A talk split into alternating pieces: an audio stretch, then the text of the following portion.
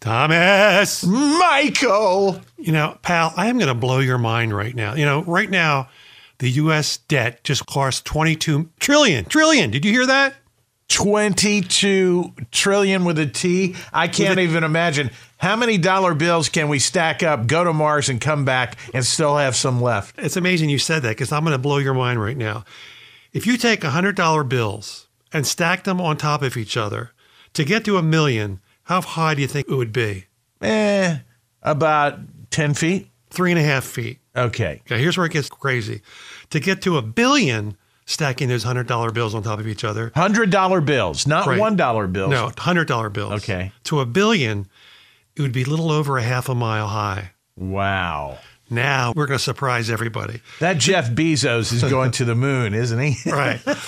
now, if you get this one, I am going to be so impressed to get it to a trillion dollars stacked $100 bills on top of each other. How high would it have to get? to the moon, Alice. No, seriously, how high? I don't know. You ready? Yeah. 631 miles high. Wow. Would that get us to the space station? And Yes, back? it would. It would. It's, it's above the space station. Oh, man. And I know we have 22 of them. Hey, astronauts in the space station, watch out for the, all those giant $100 bills. Don't even think about taking any. Our debt goes up $30 billion each month. Think about that $30 billion. Yeah. And you know, isn't it amazing? That's more than some foreign countries, you know, Yeah, they're- they're- they're- entire national economy, Yeah. right? Yeah, Yeah.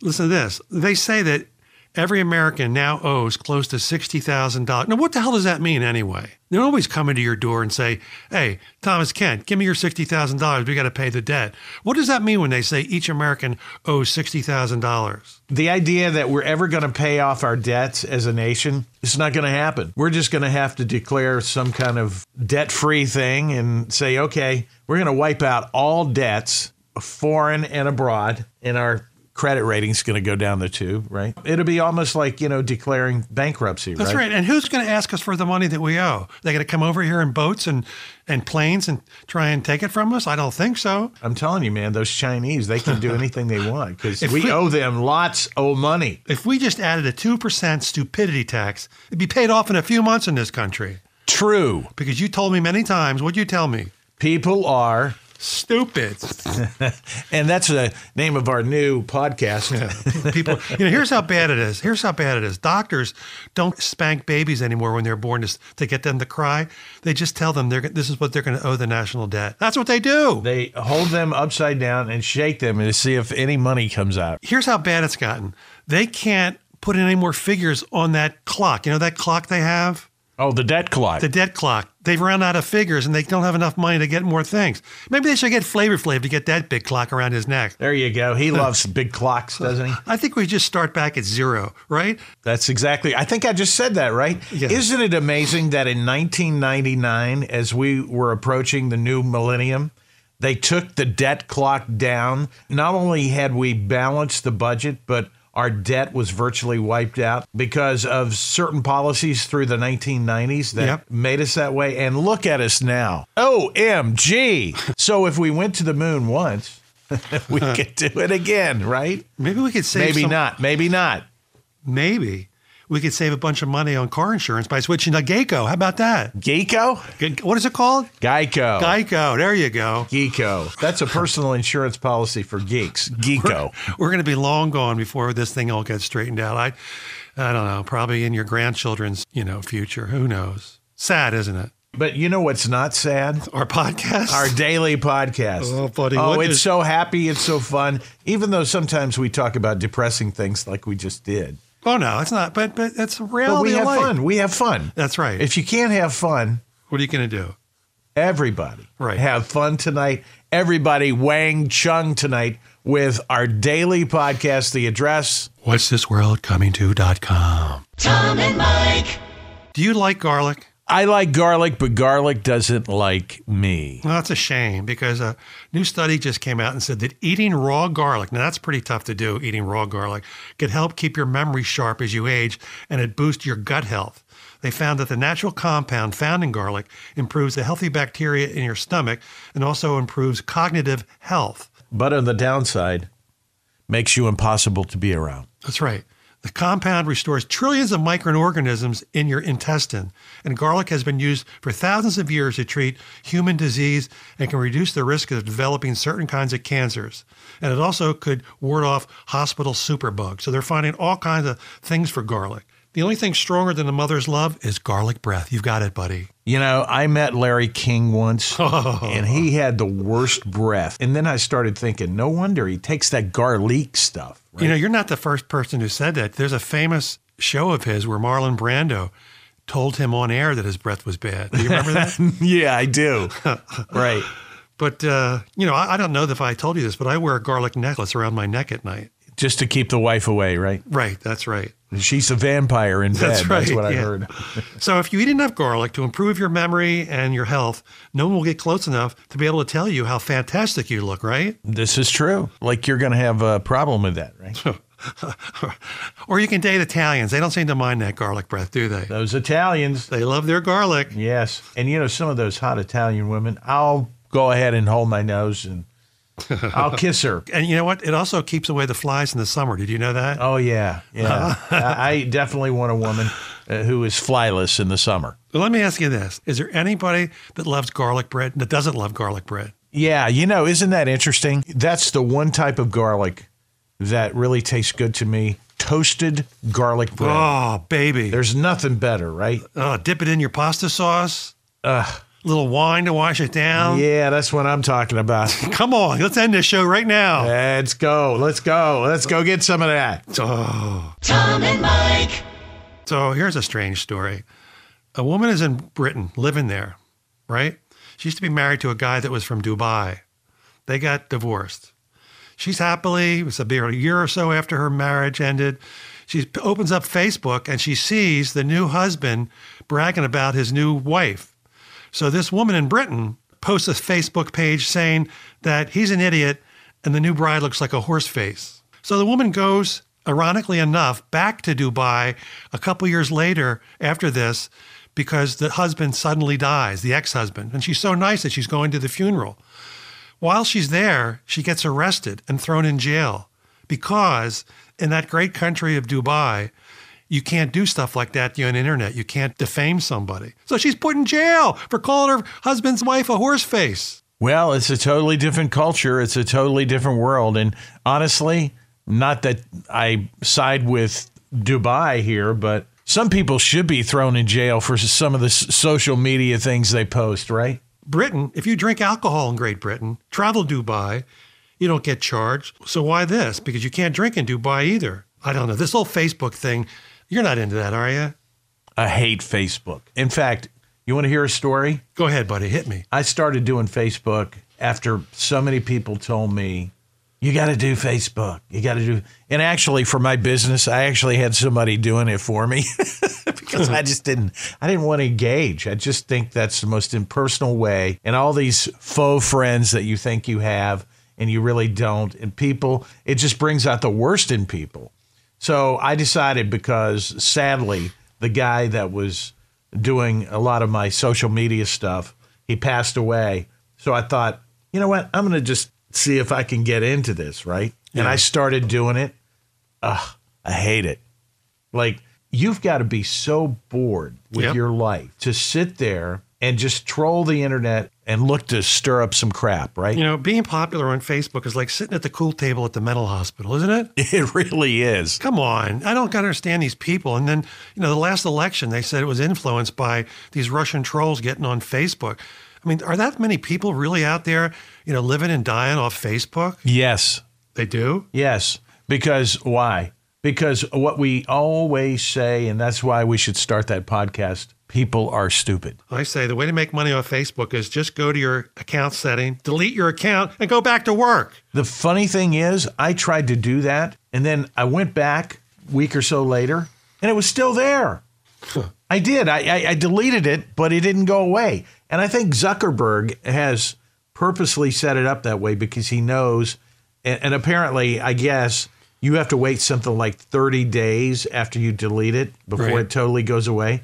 I even tried that and that didn't work. So I, I don't think it ever goes away. And, you know, you can get step by step instructions on the internet on how to delete your account. And I did that and it didn't go anywhere. Huh. How about that? I'm still being contacted. People want to be my friends. People want to talk to me. People want to, I don't want to talk to you. You got too many friends as it is. Real friends, not so much.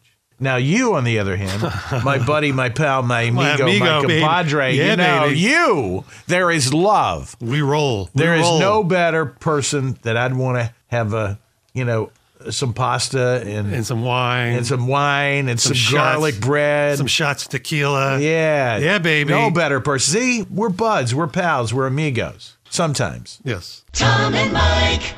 So Thomas, the University of Kansas is now offering. Get this, they're offering a course. You get three credits, just a regular, like a regular course, three credits to graduation. It's called Angry White Males. It's going to delve into the history of angry white men beginning in the U.S. and Great Britain in the 50s up until today. Students will learn how white men have handled the undergoing periods of rapid change connected to the women's movement, people of color, and homosexuality. Hmm. Does that interest you? Kind of makes you go, To be honest, if I lived in Kansas, I'd probably bring angry white male too, wouldn't you? Well, sometimes I am extremely angry. As a matter of fact, when I look at the political situation in our country, I get really angry. So I guess you could call me an angry white male. But then I look at a movie like Black Klansman. Did you Right. see that movie, the Spike Lee movie? Now No, it's but I- out there and it's been out there a long time and you still haven't seen it, right? No. see, I told you. How many It'll be- times did I tell you? you It'll be gotta coming to see that cable. movie? It'll be coming to cable in a couple Uh, months. it- it's already on cable, Dodo. Oh, well, Come spe- on, man. Spend the five bucks, right? No, listen.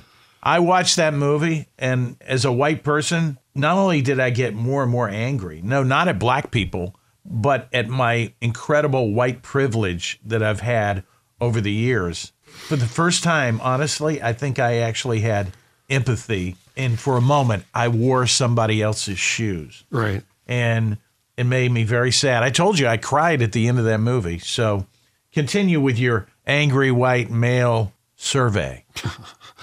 They should have the course that the professor, every time you walk in the thing, he starts each lecture by going, I'm mad as hell and I'm not going to take this anymore. And then the guy passes out on the stage. Right. I like that. Right. It's called the Howard Beale Seminar. Right. I thought angry white men were called the KKK. I thought that's what it was called. But there's anger on both sides. I thought color had no anger or anger has no color, however you Mm. want to say that.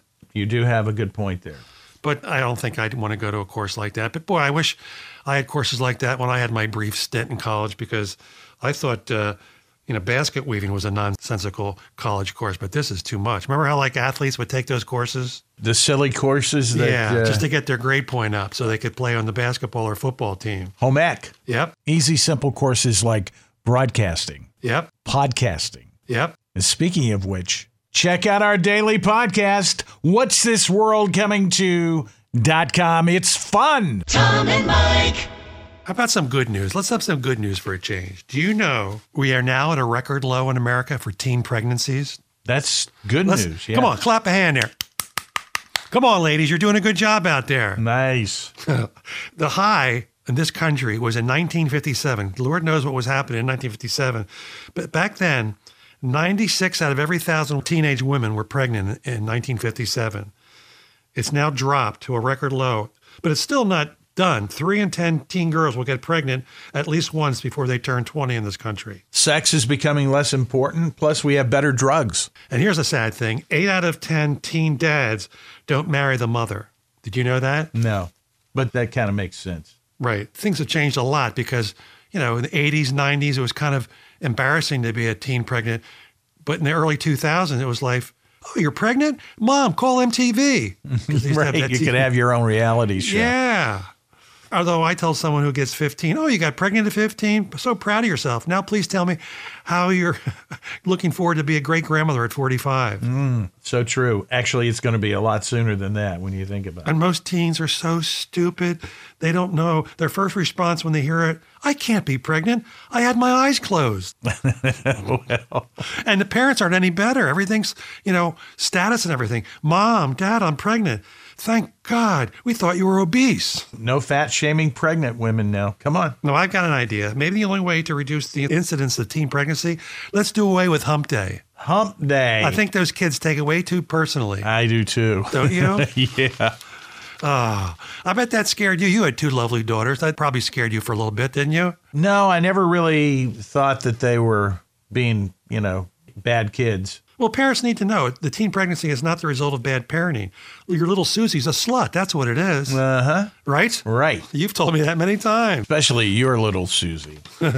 you don't have any kids that you know of. No. Oh, I could tell you stories. But anyway. Uh, that's no, another- don't tell me any No, stories. no, I no, would no. Be so disappointed in you. Tom and Mike. do you think America is better off being an isolationist or do you think it's better to engage with the rest of the world? I think it's better to be engaged, and all this populism, I don't think, is helpful to the world. In Right. fact, I think it's ultimately going to lead to some kind of horrible war, is what I think. Yep. A new survey finds they're in tune with you. It says that people are for free trade, they're for immigration, and they want to engage in the rest of the world affairs. So, you know, they're with you. But of course, we flip flop over, you know, some presidents get engaged, other ones don't. We have 662 overseas bases in 38 foreign countries. That might be a little bit too much. What do you think? Yeah. And can you in vacation to Bermuda if you're an isolationist asking for a friend? Yeah, I don't think so. When you fly into one of those places and you see those police forces with the machine guns, Right. it doesn't make you feel real good, other than the fact that we're protected by our country, right? Right. You know, when I was very young, I was an isolationist. I never wanted to go to my grandmother's house. No. Never. Didn't you hate that when you were a kid when you had to get in the car and go to your grandmother's house? And why was grandma always so touchy feely? Well, I didn't mind that. I just didn't want to go there. Did you have a problem going to grandmom's house when you were Yeah, I a kid? didn't want to. yeah. But part of it was the touchy feely. You know, come over here, give me some sugar. No, let me just stay over here. You keep to your personal space. I think that's the first time I ever used that term. You must keep to your personal space. And it was to grandma, Did your grandmom live far away? not nearly far enough. Oh, Tom and Mike.